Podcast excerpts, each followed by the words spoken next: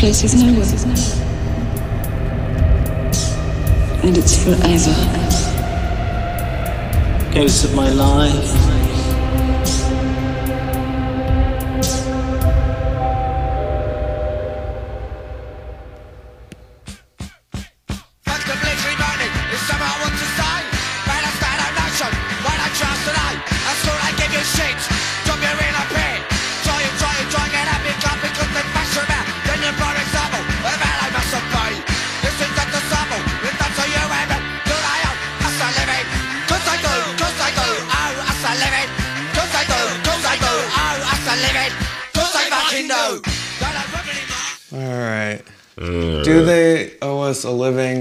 Course they do. Of course they do. By the band Crass. Uh, hey everybody, it's Lost Futures, a Mark Fisher podcast, back at you. Savage Messiah, a Jordan Peterson podcast. And I'm Steven, and I'm Marlow. and we are discussing the introduction for Laura Oldfield Ford's Savage Messiah. It's called Always Yearning for the Time That Just Eluded Us.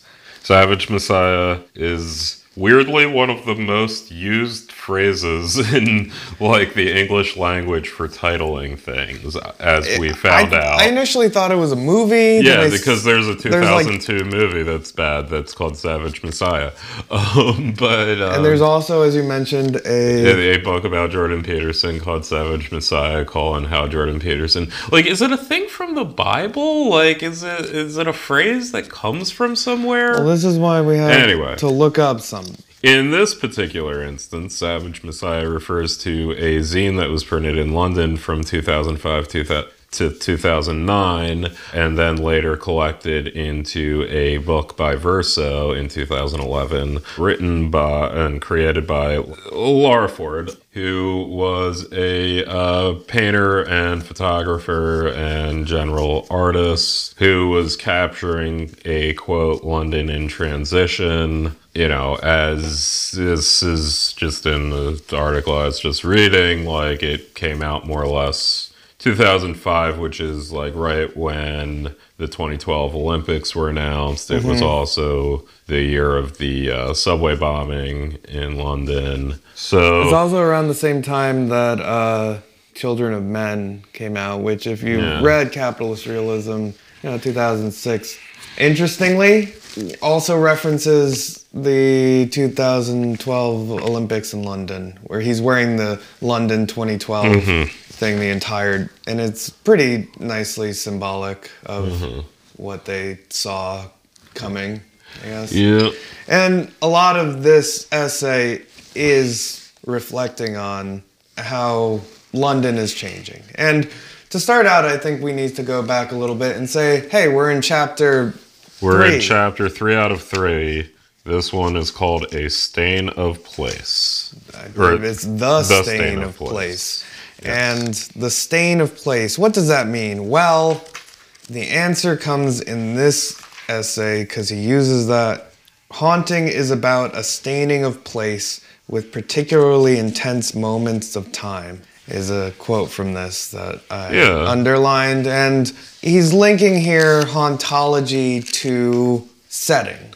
Right. So, yeah, I, I think that, you know, not to read too much of a structure where Mark Fisher doesn't actually lay it out this way, but I think it could be perhaps useful to think of, you know, the ideas of hauntology both having like a temporal and a physical component, and, you know, you can almost relate that to a real haunting, like or a haunting as commonly understood in the popular imagination of you know you have a haunted house uh, the ghosts are a representation of the past the house is a house and in this case we've gone through this you know time is out of joint was said a lot but now we're kind of talking uh, more about the idea of london being haunted what better place than a punk anarcho collective v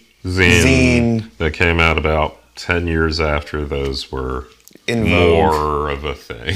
yeah like uh, listener i'm sure you've seen these zines before. It's kind of commonplace in any urban environment. I don't know that I've. eh, I'm sure I've seen this. Yeah, they're like I mean, I've seen a zine like actually at an anarchist bookstore on the shelf. I don't know that I've seen like. I don't know. Um, they're around if you know Yeah. where to look for them. They they get handed out at events and stuff. Yeah, so Savage Mm-hmm. you know, Messiah in is the one of those. yeah, and I mean, going back to the origins of punk, like in the '70s, you had cheap access to mimeographs. You started to have some people with office jobs who even might have gotten access to a Xerox, and it was sort of a early alternative media format before really the internet. Yeah, Um, before there were podcasts, there were zines. Yeah, yeah, before there were podcasts, blogs, social media. So, you know, they were a thing for a while. And I mean, we should probably just kind of go through the essay, but, you know, he gets into the sort of way that anachronism of the zine already in like I mean he's writing in 2011 but really already in 2005 was a old thing that we weren't doing so much anymore but Yeah, it is interesting to think about this in 2011 because it's a book of collection right of all and, the and that kind of you know sort of give this not to you know put words in his mouth but like a kind of medium is the message sort of idea of the importance of the zine as the medium which is sort of rings interesting just insofar as he's writing this as an introduction to a collected set in a book that is obviously a different medium and format than the original zine that was very highly regarded. It was put on like the number one books coming out in 2011 by m- uh, multiple people. yeah yeah She's also an artist who mostly does urban landscape kind of. She also did the cover of Mark Fisher's post punk then and now book. If you have one of those, these are like deep cuts. It's not one of like the canon for Mark Fisher necessarily, but it was like a collection of essays. A couple people contributed, not just Mark Fisher, and also he had printing of some interviews he had Mm-hmm. with other of our friends like Kodwo Esh- Eshun, who comes up a lot. Yeah. And she does the painting for the cover Right. of that. So uh, I guess it starts with Laura Ford calling her work diaristic.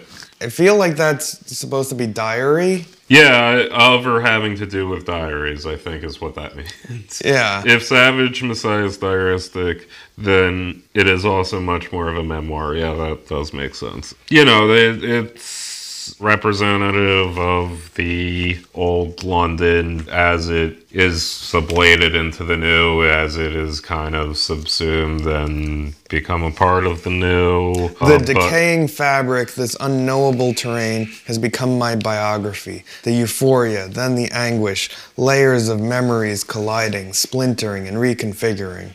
She's got her perspective about her own work that she's, you know, like an artist, she's giving kind of an artist statement in a lot of this about what she thinks her work represents. And she actually pushes back a lot in, later in the essay on mm-hmm. some of the ways characterized.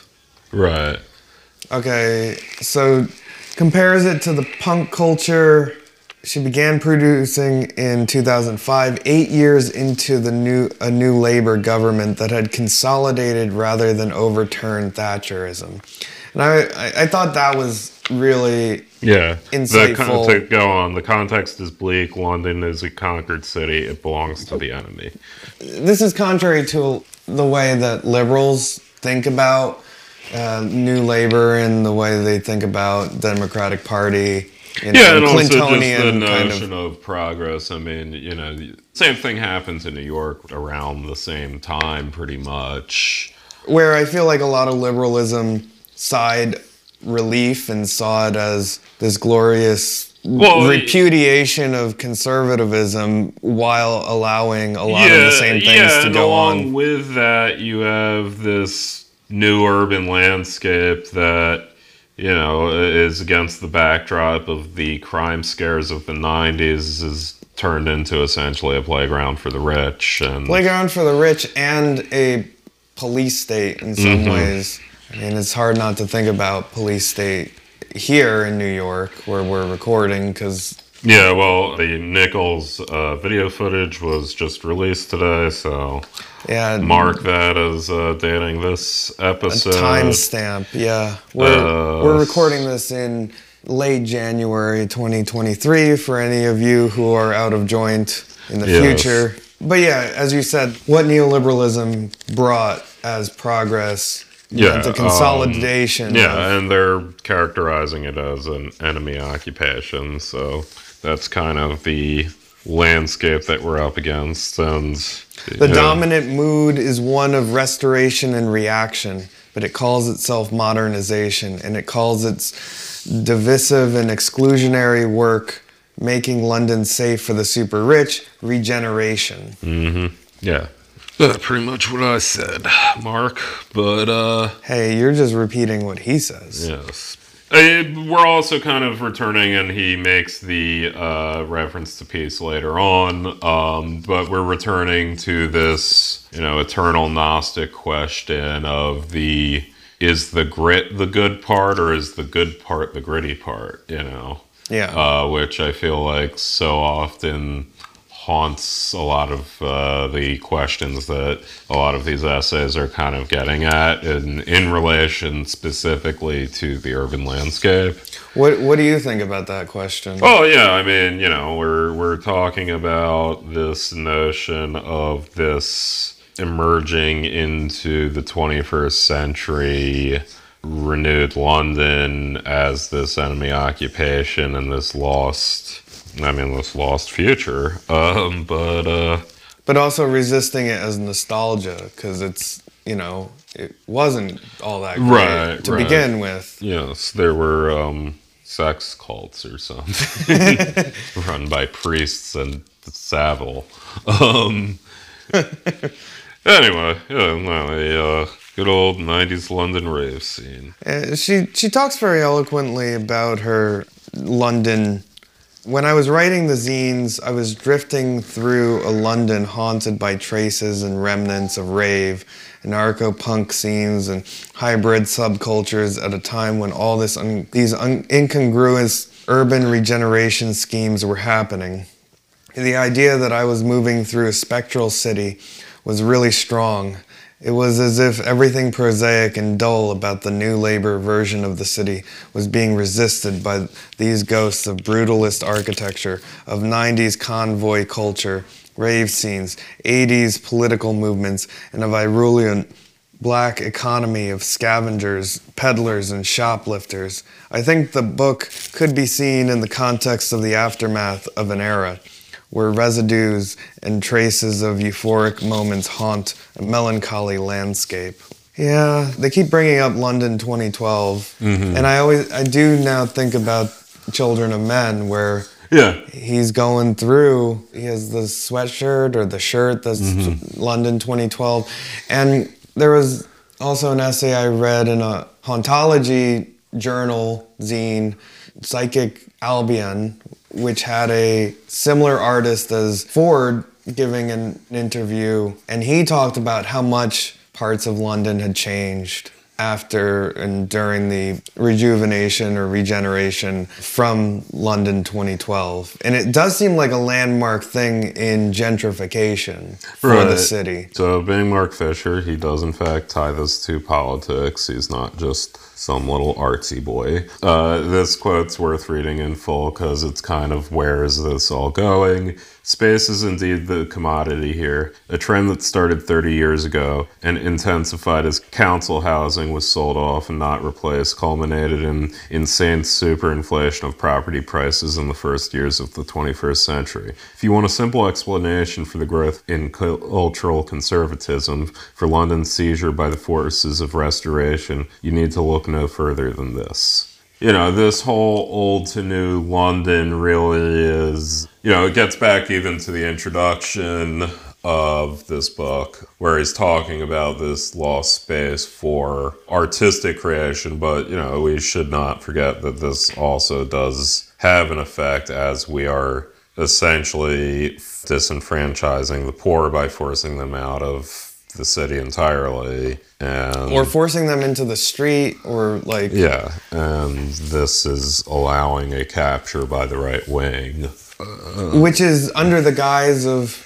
of modernizing and and pr- progress right yeah yeah and new labor et cetera et cetera uh, Bloomberg, whatever you want to say.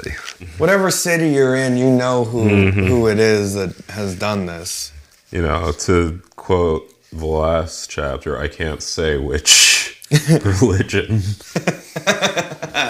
the Kanye. Yeah, yeah, yeah. Anyway, uh, no. Uh, um, uh, all right, Savage Messiah rediscovers the city as a site for drift and daydreams, a labyrinth of side streets and spaces resistant to the process of gentrification and development, set to culminate in the miserable hyper spectacle of 2012. They really, they really were miserable thinking about this.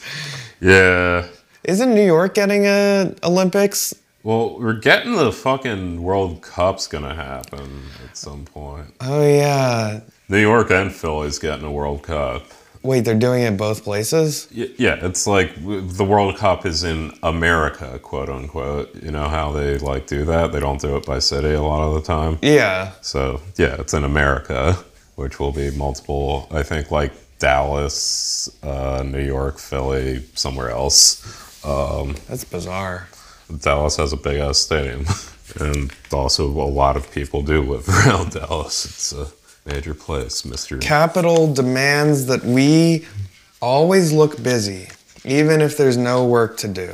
If neoliberalism's magical volunteerism is to be believed, there are always opportunities to be chased or created. Any time not spent hustling and hassling is time wasted. The whole city is forced into a gigantic simulation of activity, a fanaticism a productivism in which nothing much is actually produced, an economy made out of hot air and bland delirium. It's one of my favorite quotes from this. Yeah. he has a pretty good YouTube clip of him explaining depression, and he talks about the simulation of productivity is so, so true. If you have a job and you're working in some type of middle management or some type of working class job, there is so much wasted time just being at work. Mm-hmm. Where you don't do anything. You have to pretend like you're doing something. And I like that he's linking it here to these larger structural yeah. aspects of society um, going mean, through transition. Yeah, not to, you know, downplay the original zine or the book. I mean, it was, after all, published by Verso as being, you know, largely artistic, but there is a very strong uh, focus on the politics that were inherent or even explicitly stated with that in, through all this, which is definitely worth. It's worth checking out. It's... Did we already pass the point about London in the post-war Oh, wait, yeah. As John Savage points out in England's Dreaming, the London of punk was still a bombed out city, full of chasms, caverns, spaces that could be temporarily occupied and squatted. Once those spaces are enclosed, practically all of the city's energy is put into paying the mortgage or the rent.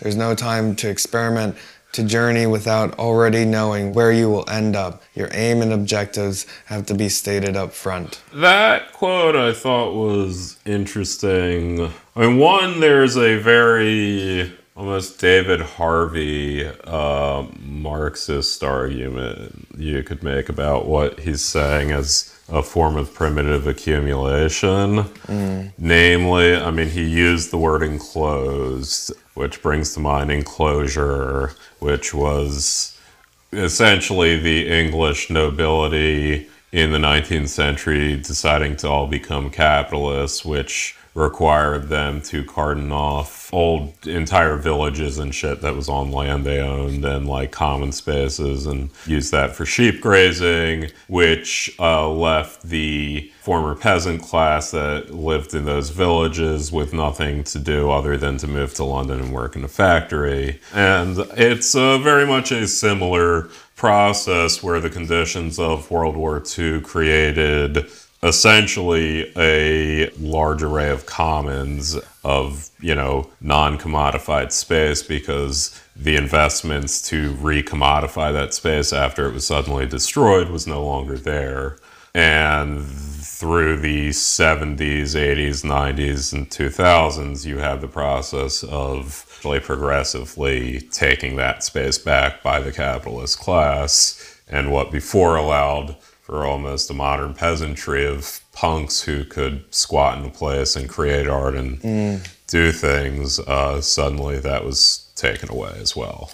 Yeah, back to the capitalist class. Yes. Also, the imagery and the way it, it just, for me, kind of invokes uh, the game Disco Elysium and the setting there as being this very post war setting as well. And within that, these working class both desperation but also culture. We haven't talked about. Can you give the listener Disco Elysium in a sentence or two? Mm, yeah, I mean it is also interesting because it is also it's a video game, but it's a video game in a genre that also is a bit anachronistic for when it came out, being a very old style CRPG that almost borderlines on a point and click adventure taking place in this fictitious city, but this very living and real city that has a lot of these same thematic ideas of what is a place, what is the past, what is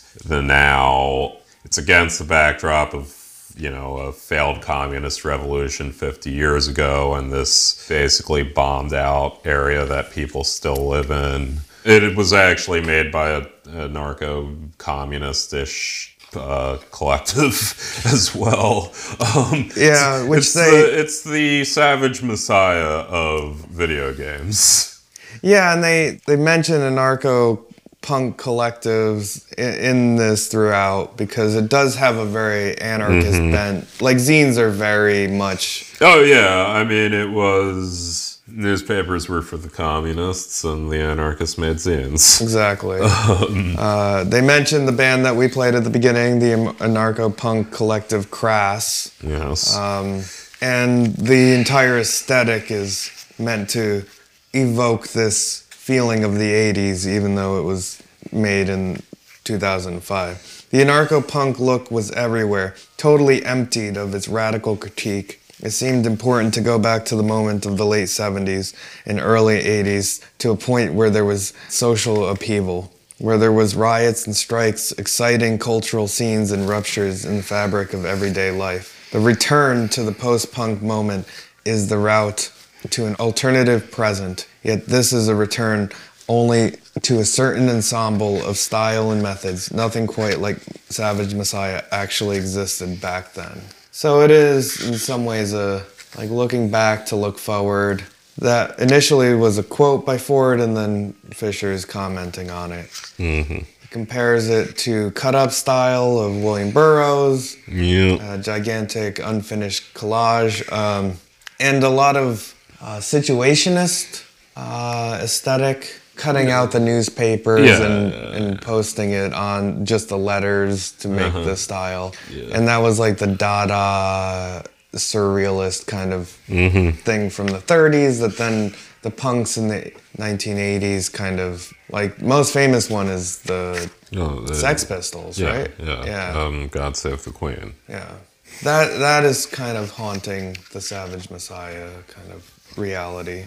They keep mentioning the, the miners' strike. Can you give me like a little background on oh, why yeah, the I mean, miners' was... strike was so important? He brings it up in capitalist realism as well, where it was a moment where everybody saw like the mask was undone in the 80s of what they really meant by progress, which is to destroy labor movements. You know, my general understanding is simply that the Welsh coal miners had one of the more powerful unions, and it was more or less uh, their strike was broken by Thatcher. I don't know the exact nature of. It was generally seen as yeah a huge defeat for labor and uh, kind of you know Rubicon of marching neoliberalism in the same way that the air traffic controllers strike was in the United States, except more so because England still had a more of a fucking union culture than the US in the 80s. Yeah. Um,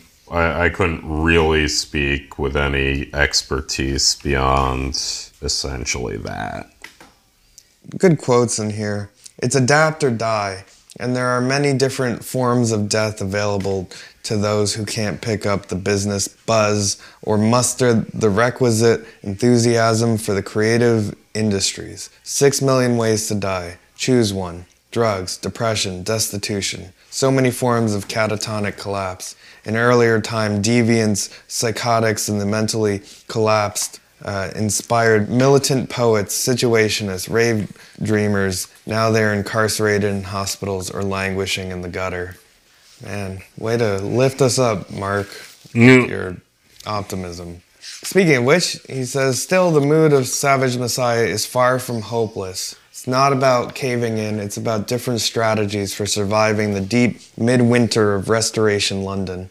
People living on next to nothing, no longer living the dream, but not giving up either. Five years since the last party, but he held his plot, scavenging for food like a Ballardian crash victim. You can go into suspended animation, knowing the time is not yet right, but waiting with cold reptile patience until it is.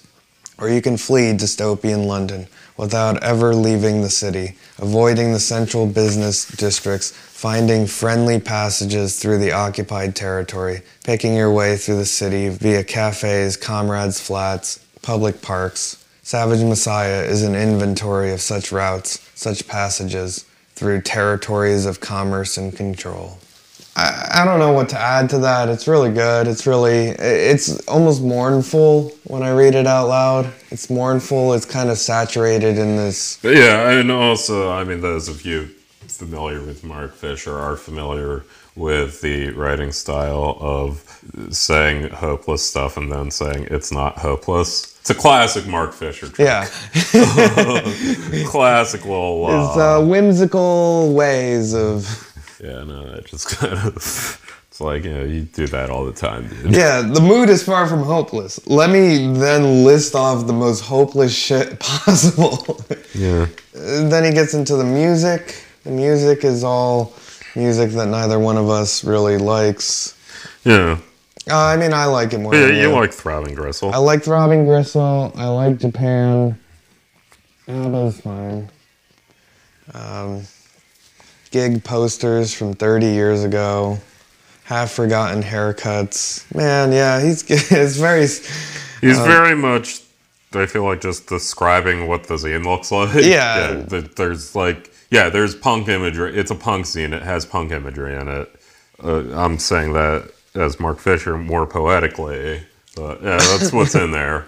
Right? You know what punk imagery is? You know that like, yeah, that Sex Pistol shit that the with the fucking letters. Yeah, it's in there. Well, yeah, I, I brought it up in one of my essays about Good Charlotte, which I have to go on a podcast to talk about because they use the um, situation as Dada in their music video for Lifestyles of the Rich and Famous to kind of, in a very pop way, evoke Yeah. the, uh, the the punk of the past while being Right. the most corporate sounding band in the world. Yeah, yeah. Yep.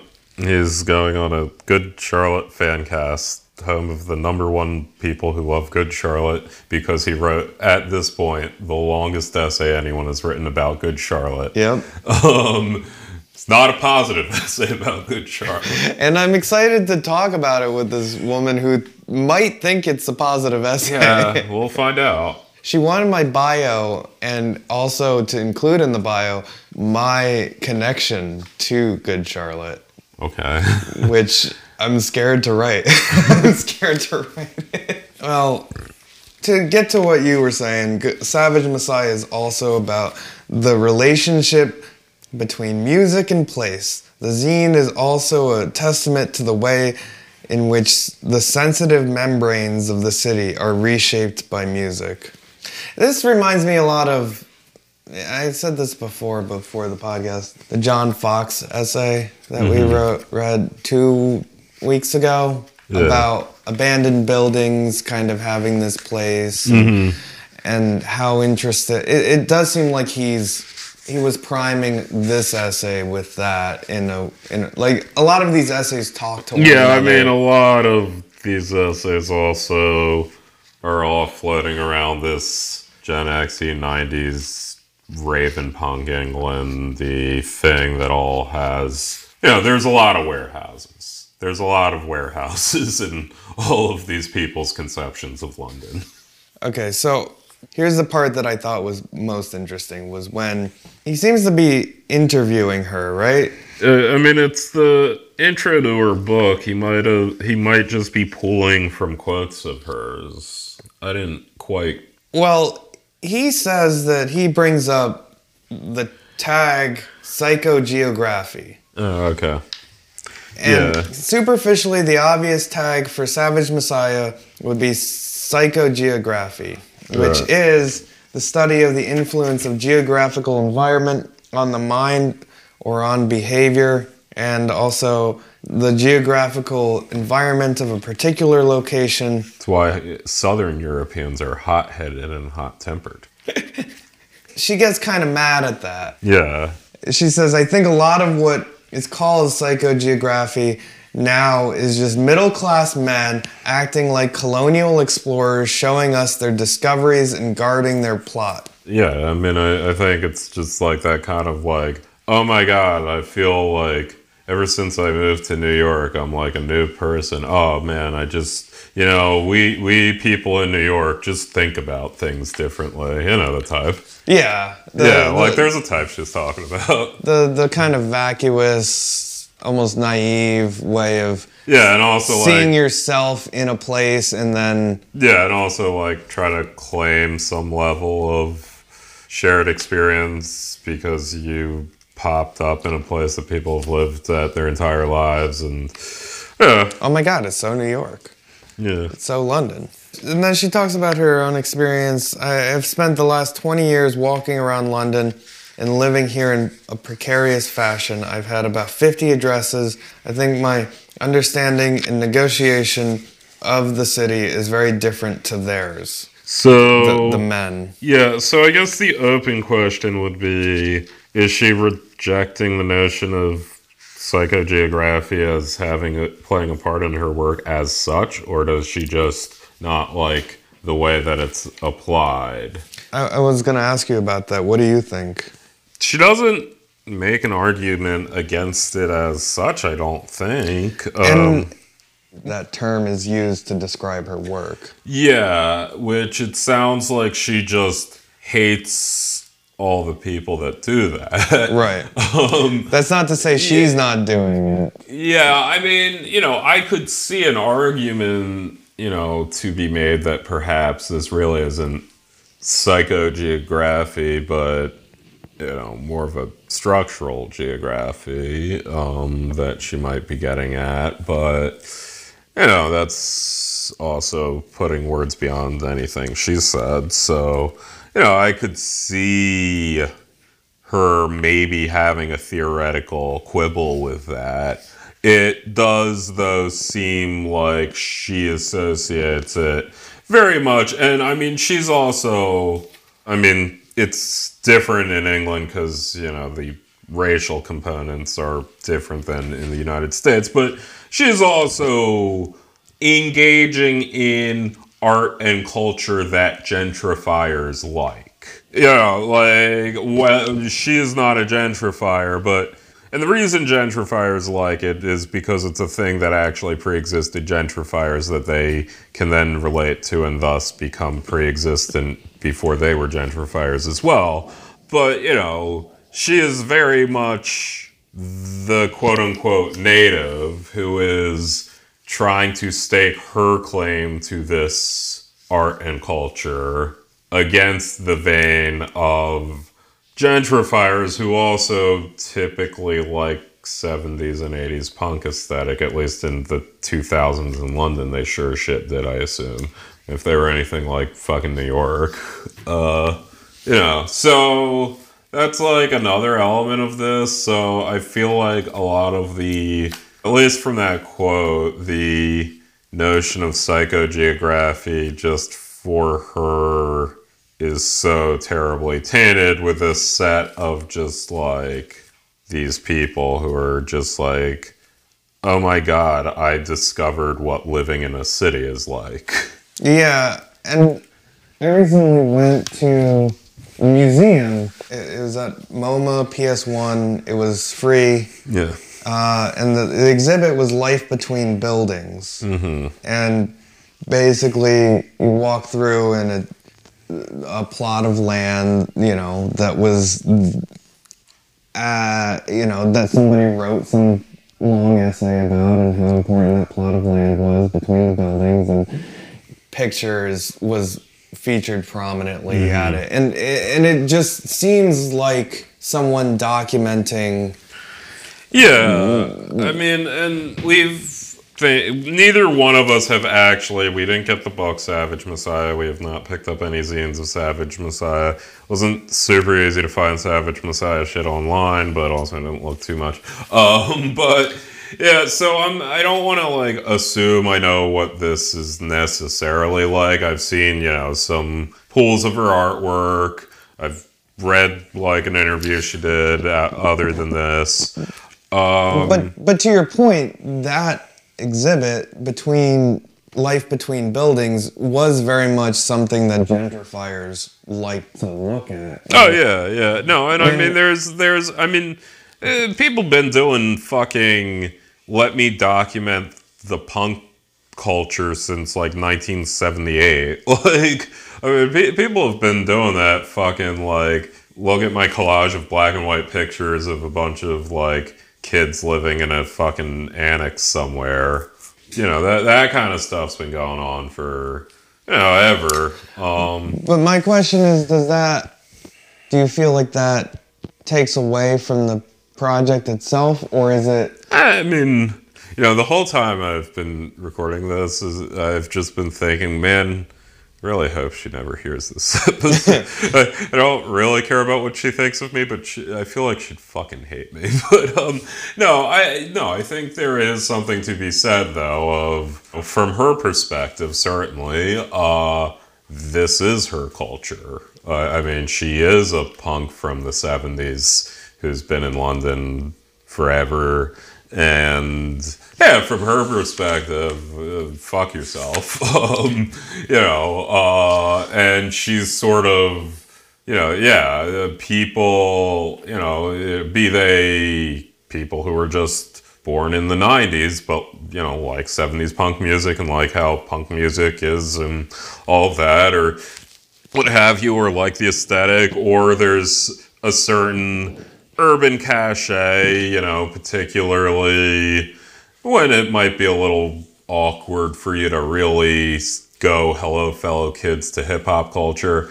Um, you know, punk is a thing uh, that has a certain cachet that is very much commodified and removed from its inception of actual people sustenance living in an urban environment and coming up with music and culture around that. That's just, you know, that's just the case. But she is, in, my understanding, kind of documenting what this is for her. I mean, she started out saying it was diaristic.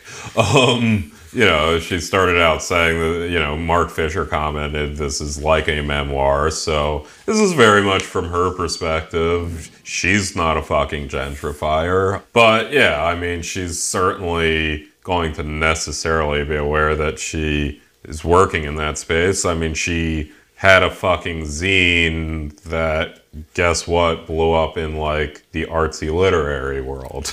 So, yeah. And now that scene's a book printed by Verso. Yep. so she doesn't like psychogeography, but she does like hauntology. Yeah, well, Mark Fisher is always keen to throw that one out there. The London I conjure up is imbued with a sense of mourning, Ford says. These are the liminal zones where the free party rave scene once illuminated the bleak swaths of marshland and industrial estates. Then Mark says, So many dreams of collectivity have died in neoliberal London. A new kind of human being was supposed to live here, but that all had to be cleared away so that the restoration could begin. And then, yeah, haunting is about a staining of place with particularly intense moments of time, and like David Peace, with whom her work shares a number of affinities, Ford is alive to the poetry of dates 1979, 1981, 2013. These years recur throughout Savage Messiah. Moments, then a whole alternative time track opens. In addition to being the year of London Olympics 2012, is also, according to some, the year that the Mayans predicted the end of the world. But 2013 could also be year zero, the reversal of 1979, the time when all the cheated hopes and missed chances were finally realized. Savage Messiah invites us to see the contours of another world and the gaps and cracks of an occupied London. Perhaps it is here that the space can be opened up to forge a collective resistance to this neoliberal expansion, to the endless proliferation of banalities and the homogenizing effects of globalization. Here in the burnt out shopping arcades, the boarded up precincts, the lost citadels of consumerism, one might find the truth. New territories might be opened. There might be a rupturing of this collective amnesia. Um, yeah. You know, I don't know if anyone somehow listening to this who doesn't remember uh, due to the apparent end of the tracking of the Mayan long count calendar. This has been interpreted by different New Ages to be some sort of apocalyptic event that was supposed to occur uh, I think during winter solstice of 2012. To bring it back to Burroughs, Burroughs was super into the Mayan calendar.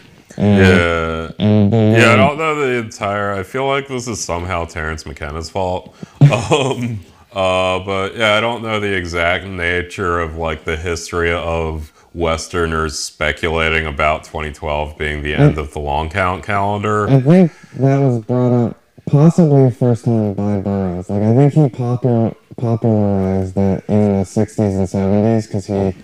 Did he independently study the Mayan calendar? Or, like, surely he must have read in a book somewhere. Yeah. You know, that also is a thing.